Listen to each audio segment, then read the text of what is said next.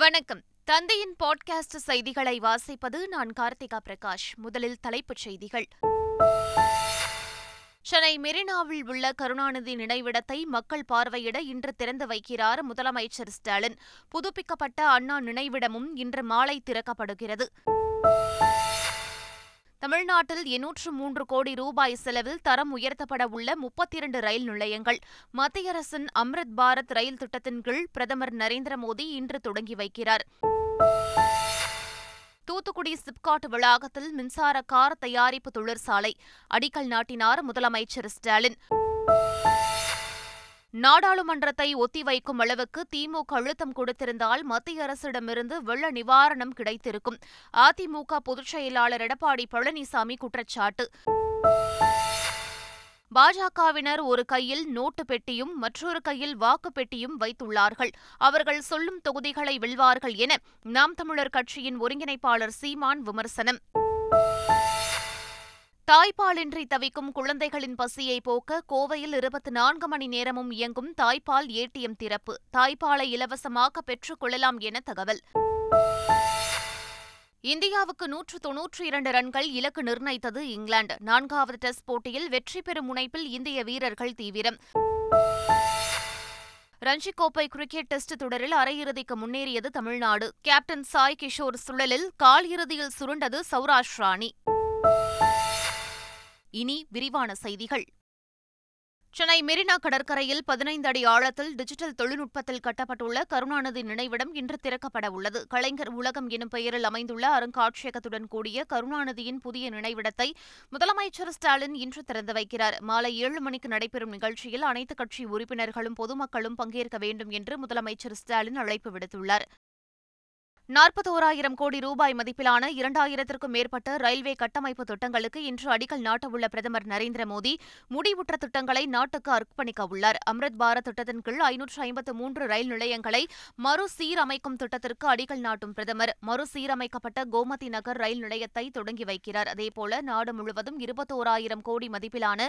ஆயிரத்து ஐநூறு சாலை மேம்பாலங்கள் மற்றும் சுரங்கப்பாதைகளுக்கு பிரதமர் அடிக்கல் நாட்டி திறந்து வைத்து நாட்டிற்கு அர்ப்பணிக்க உள்ளார் மத்திய அரசின் திட்டத்தின்படி தமிழ்நாட்டில் முப்பத்தி இரண்டு ரயில் நிலையங்கள் ரூபாய் எண்ணூற்று மூன்று கோடி செலவில் தரம் உயர்த்தப்பட உள்ளன சென்னையில் கடற்கரை கிண்டி அம்பத்தூர் மாம்பலம் மற்றும் நாமக்கல் கோயம்புத்தூர் திருவண்ணாமலை உள்ளிட்ட ரயில் நிலையங்களை அம்ருத் ரயில் நிலையங்களாக தரம் உயர்த்தப்பட உள்ளன இந்நிலையில் சோழவந்தான் ரயில் மேம்பாலத்தை பிரதமர் நரேந்திர மோடி பொதுமக்கள் பயன்பாட்டிற்கு அர்ப்பணிக்கிறார் அதனைத் தொடர்ந்து திருமங்கலம் அருகே ரயில்வே மேம்பாலத்திற்கும் அவர் அடிக்கல் நாட்டுகிறார் டெல்லியில் நாட்டின் மிகப்பெரிய உலகளாவிய ஜவுளி நிகழ்ச்சிகளில் ஒன்றான பாரத் டெக்ஸ் இரண்டாயிரத்து இருபத்தி நான்கு கண்காட்சியை பிரதமர் நரேந்திர மோடி இன்று தொடங்கி வைக்கிறார் பதினோரு ஜவுளி ஏற்றுமதி மேம்பாட்டு கவுன்சில்களின் கூட்டமைப்பால் ஏற்பாடு செய்யப்பட்டுள்ள இந்த கண்காட்சி வருகின்ற இருபத்தி ஒன்பதாம் தேதி வரை நடைபெறவுள்ளது கண்காட்சியில் நூற்றுக்கும் மேற்பட்ட உலகளாவிய குழு உறுப்பினர்கள் இந்த துறை தொடர்பான பல்வேறு பிரச்சினைகள் குறித்து விவாதிக்க உள்ளனர் மேலும் மாணவர்கள் நெசவாளர்கள் என நாற்பதாயிரத்திற்கும் மேற்பட்ட பார்வையாளர்கள் பங்கேற்பார்கள் என எதிர்பார்க்கப்படுகிறது கொண்டாடப்படுகிறது தூத்துக்குடி சில்லாநத்தம் பகுதியில் உள்ள சிப்காட் வளாகத்தில் சுமார் நானூற்று எட்டு ஏக்கர் பரப்பளவில் பதினாறாயிரம் கோடி ரூபாய் மதிப்பீட்டில் தொடங்க இருக்கும் வின்ஃபாஸ்ட் மின்சார கார் தயாரிப்பு தொழிற்சாலைக்கு முதலமைச்சர் ஸ்டாலின் அடிக்கல் நாட்டினார் இதில் வின்ஃபாஸ்ட் கார் தயாரிப்பு தொழிற்சாலை நிர்வாக இயக்குநர்கள் திமுக எம்பி கனிமொழி அமைச்சர்கள் T R B Raja Anitha Radhakrishnan உள்ளிட்டோர் பங்கேற்றனர் மலை மாவட்டமான நீலகிரியில் இன்று முதல் மகளிர் விடியல் பயண திட்டம் விரிவாக்கம் செய்யப்பட்டுள்ளதாக போக்குவரத்துத்துறை அமைச்சர் சிவசங்கர் தெரிவித்துள்ளார் உதகையில் மகளிருக்கான விடியல் பயணத் திட்டம் விரிவாக்கம் மற்றும் புதிய பேருந்துகள் தொடக்க விழா நடைபெற்றது அதில் பங்கேற்ற பின் செய்தியாளர்களிடம் பேசிய சிவசங்கர் மகளிர் விடியல் பயணம் திட்டத்தின்படி உதகை மற்றும் குன்னூர் நகரில் மட்டுமே இயக்கப்பட்டு வரும் பதினோரு அரசு பேருந்துகள் இன்று முதல் தொன்னூற்று ஒன்பது பேருந்துகளாக அதிகரிக்கப்பட்டுள்ளதாக தெரிவித்தார் நாடாளுமன்றத்தை ஒத்திவைக்கும் அளவுக்கு திமுக அழுத்தம் கொடுத்திருந்தால் மத்திய அரசிடமிருந்து வெள்ள நிவாரணம் கிடைத்திருக்கும் என்று அதிமுக பொதுச் செயலாளர் எடப்பாடி பழனிசாமி தெரிவித்தார் மறைந்த முதலமைச்சர் ஜெயலலிதாவின் பிறந்த நாளை ஒட்டி சேலம் தாதகாப்பட்டியில் எடப்பாடி பழனிசாமி நலத்திட்ட உதவிகளை வழங்கினார் இந்நிகழ்ச்சியில் பேசிய அவர் திமுக அரசின் செயல்பாடுகளை விமர்சித்து பேசினார் தேர்தலின் போது திமுக அளித்த வாக்குறுதிகளை நிறைவேற்றவில்லை என்று தெரிவித்து அவற்றை பட்டியலிட்டு கூறினார் திமுக மற்றும் கூட்டணி கட்சிகளைச் சேர்ந்த எம்பிக்கள் நாடாளுமன்றத்தில் அழுத்தம் கொடுத்திருந்தால் வெள்ள நிவாரண நிதி கிடைத்திருக்கும் இருக்கும் என்றும் அவர் தெரிவித்தார் நாடாளுமன்றத்திலே தமிழகத்திலே மிக்ஸாம் புயலால் பாதிக்கப்பட்டிருக்கின்றார்கள் அதுக்கு நிவாரணத் தொகை தேவை தென் மாவட்டம் தூத்துக்குடி திருநெல்வேலி தென்காசி கன்னியாகுமரி போன்ற மாவட்டங்களிலே கனமழை மழையால் மக்கள் பாதிக்கப்பட்டு விட்டார்கள் அதற்கு நிவாரண நிதி தேவை தமிழ்நாடு அரசு மத்திய அரசுக்கு இவ்வளவு நிதி வேண்டும் என்று கேட்டுக்கிட்டீர்கள் அந்த நிதியை வழங்குங்கள் என்று நாடாளுமன்றத்தில் பேசி அங்கே குரல் கொடுத்து நாடாளுமன்றத்தை ஒத்துவிக்கின்ற அளவுக்கு அழுத்தம் கொடுக்கப்பட்டிருந்தால் நமக்கு கிடைக்க வேண்டிய நிதி கிடைத்திருக்கும் நாடாளுமன்ற தேர்தல் மற்றும் இரண்டாயிரத்து இருபத்தி ஆறு சட்டமன்ற தேர்தலில் வெற்றி பெற்றால் மத்திய அரசால் நடத்தப்படும் நவோதயா இலவச கல்வி தமிழ்நாட்டில் மாவட்டத்திற்கு இரண்டு பள்ளிகள் திறக்கப்படும் என்றும் அதற்கு காமராசர் பெயர் வைக்கப்படும் என்றும் பாஜக மாநில தலைவர் அண்ணாமலை தெரிவித்துள்ளார் செங்கல்பட்டு மாவட்டம் மதுராந்தகத்தில் என் மண் என் மக்கள் நடைப்பயணத்தில் பேசிய அவர் விவசாயிகளுக்கு மாதந்தோறும் மத்திய அரசு ஆறாயிரம் ரூபாய் வழங்கி வருகிறது என்று தெரிவித்தார் தமிழகத்தில் பிஜேபி ஆட்சிக்கு வந்தால் விவசாயிகளுக்கு ஆண்டுக்கு பதினைந்தாயிரம் ரூபாய் வழங்கப்படும் என்றும் அண்ணாமலை தெரிவித்தார்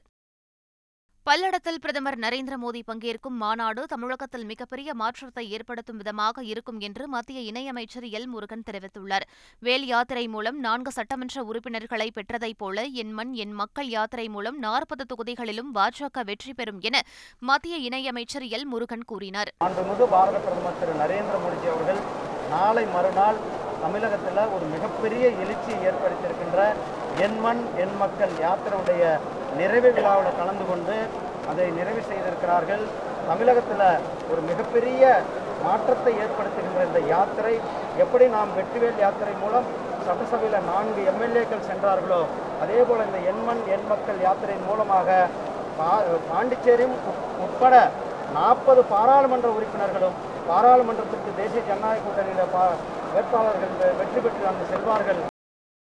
இரண்டாயிரத்து பத்தொன்பது மக்களவைத் தேர்தல் போல மோடி எதிர்ப்பலையை கட்டமைக்க முடியவில்லையே என ஆதங்கத்தில் முதலமைச்சர் ஸ்டாலின் அவதூறு பரப்புவதாக பாஜக எம்எல்ஏ வானதி சீனிவாசன் குற்றம் சாட்டியுள்ளார் மழை வெள்ள பாதிப்புக்கு மத்திய அரசு ஒரு ரூபாய் கூட கொடுக்கவில்லை என்று முதலமைச்சர் ஸ்டாலின் தெரிவித்ததாகவும் ஆனால் ஏற்கனவே ஆயிரம் கோடி ரூபாயை மத்திய அரசு விடுவித்துள்ளதாகவும் வானதி சீனிவாசன் தெரிவித்தார் நிதி ஆணையம் வகுத்துள்ள விதிமுறைகளின்படியே அனைத்து மாநிலங்களுக்கும் நிதி வழங்கப்படுவதாகவும் அவர் கூறியுள்ளார்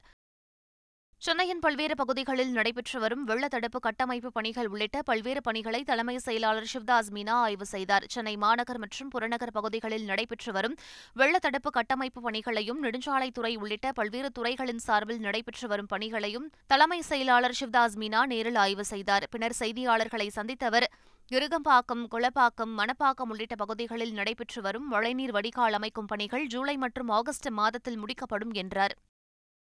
தாய்ப்பாலின்றி தவிக்கும் குழந்தைகளின் பசியை போக்க கோவையில் இருபத்தி நான்கு மணி நேரமும் இயங்கும் தாய்ப்பால் ஏடிஎம் திறக்கப்பட்டுள்ளது பிறக்கும் குழந்தைகளுக்கு போதுமான தாய்ப்பால் கிடைக்காத நிலையில் மருத்துவமனைகளில் தாய்ப்பால் தானமாக பெறப்பட்டு விநியோகிக்கப்படுகின்றன இந்நிலையில் எல்லா நேரத்திலும் தாய்ப்பால் தட்டுப்பாடின்றி கிடைப்பதற்காக கோவை பச்சாபாளையத்தில் உள்ள தனியார் மருத்துவமனை சார்பில் தாய்ப்பால் ஏடிஎம் மையம் திறக்கப்பட்டுள்ளது இந்த மையத்திலிருந்து இருபத்தி நான்கு மணி நேரமும் இலவசமாக தாய்ப்பால் பெற்றுக் கொள்ளலாம் இங்கு தானமாக பெறப்படும் தாய்ப்பாலை முறையாக பரிசோதித்து மற்ற குழந்தைகளுக்கு உகந்ததென கண்டறிந்த பிறகே ஏடிஎம் மையத்தில் சேகரித்து வைப்பதாக மையத்தின் பொறுப்பாளர்கள் தெரிவித்துள்ளனர்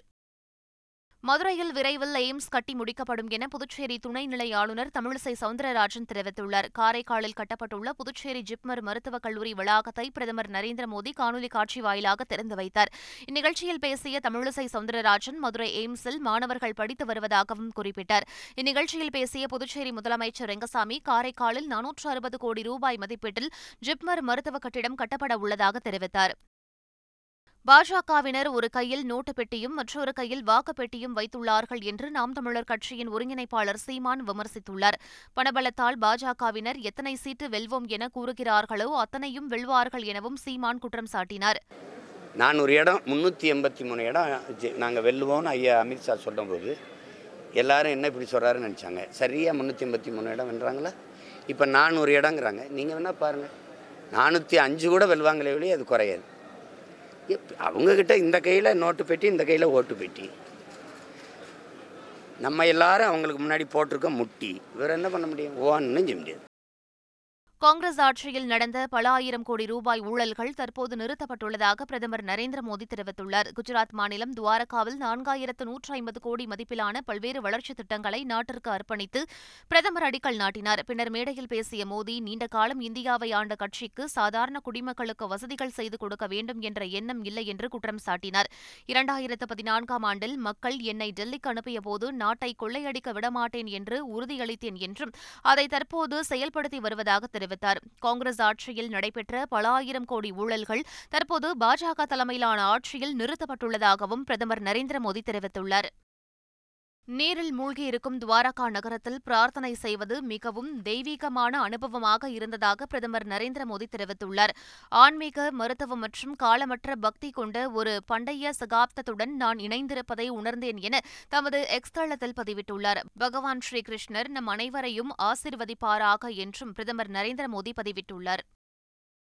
உத்தரப்பிரதேச மாநிலம் ஆக்ராவில் பாரத் ஜோடோ நியாய யாத்திரையில் காங்கிரஸ் தலைவர்கள் ராகுல் காந்தி மற்றும் பிரியங்கா காந்தியுடன் அகிலேஷ் யாதவும் பங்கேற்றார் தொகுதி பங்கேட்டில் உடன்பாடு எட்டிய நிலையில் அகிலேஷ் யாதவ் ராகுல் காந்தியின் யாத்திரையில் பங்கேற்றார் மூன்று பேரும் அங்குள்ள அம்பேத்கர் சிலைக்கு மாலை அணிவித்து மரியாதை செலுத்தினர் வருகின்ற நாட்களில் ஜனநாயகத்தையும் அரசியல் அமைப்பையும் காப்பாற்றுவதோடு பாஜகவால் சிதைக்கப்பட்ட அம்பேத்கரின் கனவுகளை நிறைவேற்றுவோம் என அவர்கள் சூளுரைத்தனா் உச்சநீதிமன்றத்திலிருந்த பாலாறு அணை தொடர்பான வழக்கில் பிரச்சினை தீர்ந்துவிட்டதால் தடுப்பணை கட்ட ஆந்திர முதலமைச்சர் இன்று அடிக்கல் நாட்ட உள்ளதாக அம்மாநில அமைச்சர் ராமச்சந்திரா ரெட்டி தெரிவித்துள்ளார் குப்பம் தொகுதியில் செய்தியாளர்களிடம் பேசிய அவர் உச்சநீதிமன்றத்தில் வழக்கு விசாரணை முடிந்த நிலையில் பாலாற்றில் தடுப்பணை கட்ட இன்று ஆந்திர முதலமைச்சர் அடிக்கல் நாட்ட இருப்பதாக தெரிவித்தார் தேர்தலுக்கு பின் மேலும் இரண்டு அணைகள் பாலாற்றில் கட்டப்படும் என்று அப்போது அவர் குறிப்பிட்டார் ரஞ்சிக் கோப்பை டெஸ்ட் கிரிக்கெட் தொடரின் அரையிறுதி சுற்றுக்கு தமிழ்நாடு தகுதி பெற்றுள்ளது கோவையில் நடைபெற்ற காலிறுதி ஆட்டத்தில் சாய் கிஷோர் தலைமையிலான தமிழ்நாடு அணியும் உனத்கட் தலைமையிலான நடப்பு சாம்பியன் சௌராஷ்டிரா அணியும் மோதின போட்டியின் முதல் இன்னிங்ஸில் சௌராஷ்டிரா நூற்று எண்பத்து மூன்று ரன்களுக்கு ஆல் அவுட் ஆனது தமிழ்நாடு முதல் இன்னிங்ஸில் முன்னூற்று முப்பத்தெட்டு ரன்கள் குவித்தது நூற்று ஐம்பத்தைந்து ரன்கள் பின்தங்கிய நிலையில் இரண்டாவது இன்னிங்ஸை தொடங்கிய சௌராஷ்டிரா இரண்டாவது இன்னிங்ஸில் நூற்று இருபத்தி இரண்டு ரன்களுக்கு சுருண்டது இதன் மூலம் இன்னிங்ஸ் மற்றும் முப்பத்து மூன்று ரன்கள் வித்தியாசத்தில் தமிழ்நாடு அபார வெற்றி பெற்றது இந்த போட்டியில் ஒன்பது விக்கெட்டுகளை வீழ்த்திய தமிழ்நாடு கேப்டன் சாய் கிஷோர் ஆட்ட நாயகனாக தேர்வு செய்யப்பட்டார் இந்த வெற்றி குறித்து தனது சமூக வலைதளத்தில் பதிவிட்டுள்ள சாய் கிஷோர் அடுத்த வினாடி ஒழித்து வைத்திருக்கும் ஆச்சரியங்கள் இவ்வுலகில் ஏராளம் என குறிப்பிட்டுள்ளார் இந்தியா இங்கிலாந்து இடையேயான நான்காவது டெஸ்ட் போட்டி பரபரப்பான கட்டத்தை எட்டியுள்ளது இந்தியா இங்கிலாந்து இடையேயான நான்காவது டெஸ்ட் போட்டியின் மூன்றாவது நாள் ஆட்டத்தில் குல்தீப் யாதவ் இருபத்தெட்டு ரன்களுக்கும் சிறப்பாக ஆடிய துருப் ஜுரல் தொன்னூறு ரன்களுக்கும் ஆட்டமிழந்தனர் முதல் இன்னிங்ஸில் இந்தியா முன்னூற்று ஏழு ரன்களுக்கு அனைத்து விக்கெட்டுகளையும் இழந்தது இதனையடுத்து நாற்பத்தாறு ரன்கள் முன்னிலையோடு இரண்டாவது இன்னிங்ஸை தொடங்கிய இங்கிலாந்திற்கு ஆரம்பத்திலேயே அதிர்ச்சி காத்திருந்தது இன்னிங்ஸின் நான்காவது ஓவரிலேயே டக்கெட் ஆலிபோப் ஆகிய இருவரையும் அஸ்வின் அடுத்தடுத்த பந்துகளில் வெளியேற்றினார் வீழ்த்தினார் இதனால் அந்த அணி நூற்று நாற்பத்தைந்து ரன்களுக்கு ஆல் அவுட் ஆனது தொடர்ந்து நூற்று தொன்னூற்றி இரண்டு ரன்கள் எடுத்தால் வெற்றி என்ற இலக்குடன் களம் இறங்கிய இந்திய அணி மூன்றாம் நாள் ஆட்ட நேர முடிவில் விக்கெட் இழப்பின்றி நாற்பது ரன்களை எடுத்துள்ளது இந்தியா வெற்றி பெற இன்னும் நூற்று ஐம்பத்தி இரண்டு ரன்கள் தேவைப்படும் நிலையில் இன்று நான்காவது நாள் ஆட்டம் நடைபெறவுள்ளது இங்கிலாந்துக்கு எதிரான நான்காவது டெஸ்ட் போட்டியின் இரண்டாவது இன்னிங்ஸில் அஸ்வின் ஐந்து விக்கெட்டுகளை வீழ்த்தினார் இதன் மூலம் இந்தியாவில் அதிக டெஸ்ட் விக்கெட்டுகளை வீழ்த்தியவர் என்ற சாதனையை அஸ்வின் படைத்தார் அனில் கும்லே முன்னூற்று ஐம்பது விக்கெட்டுகளை இந்தியாவில் வீழ்த்தியிருந்ததே இதுவரை சாதனையாக இருந்தது மேலும் அஸ்வின் அதிக முறை ஒரு டெஸ்ட் இன்னிங்ஸில் ஐந்து விக்கெட்டுகளை வீழ்த்தியவர் என்ற கும்ப்ளேவின் மற்றொரு சாதனையை சமன் செய்துள்ளார் இருவரும் முப்பத்தைந்து முறை ஒரே இன்னிங்ஸில் ஐந்து விக்கெட்டுகளை வீழ்த்தியுள்ளது குறிப்பிடத்தக்கது மீண்டும் தலைப்புச் செய்திகள் சென்னை மெரினாவில் உள்ள கருணாநிதி நினைவிடத்தை மக்கள் பார்வையிட இன்று திறந்து வைக்கிறார் முதலமைச்சர் ஸ்டாலின் புதுப்பிக்கப்பட்ட அண்ணா நினைவிடமும் இன்று மாலை திறக்கப்படுகிறது தமிழ்நாட்டில் எண்ணூற்று மூன்று கோடி ரூபாய் செலவில் தரம் உயர்த்தப்பட உள்ள முப்பத்தி இரண்டு ரயில் நிலையங்கள் மத்திய அரசின் அம்ரித் பாரத் ரயில் திட்டத்தின் கீழ் பிரதமர் நரேந்திர மோடி இன்று தொடங்கி வைக்கிறார் தூத்துக்குடி சிப்காட் வளாகத்தில் மின்சார கார் தயாரிப்பு தொழிற்சாலை அடிக்கல் நாட்டினார் முதலமைச்சர் ஸ்டாலின்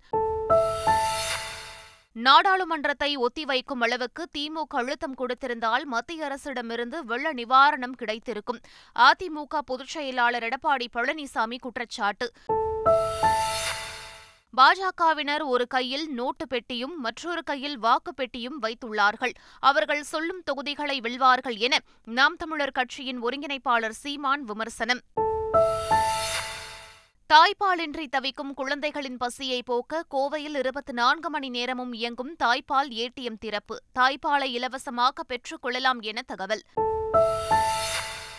இந்தியாவுக்கு நூற்று தொன்னூற்றி இரண்டு ரன்கள் இலக்கு நிர்ணயித்தது இங்கிலாந்து நான்காவது டெஸ்ட் போட்டியில் வெற்றி பெறும் முனைப்பில் இந்திய வீரர்கள் தீவிரம் ரஞ்சிக் கோப்பை கிரிக்கெட் டெஸ்ட் தொடரில் அரையிறுதிக்கு முன்னேறியது தமிழ்நாடு கேப்டன் சாய் கிஷோர் சுழலில் கால் இறுதியில் சுருண்டது சௌராஷ்ராணி அணி இத்துடன் பாட்காஸ்ட் செய்திகள் நிறைவு பெறுகின்றன வணக்கம்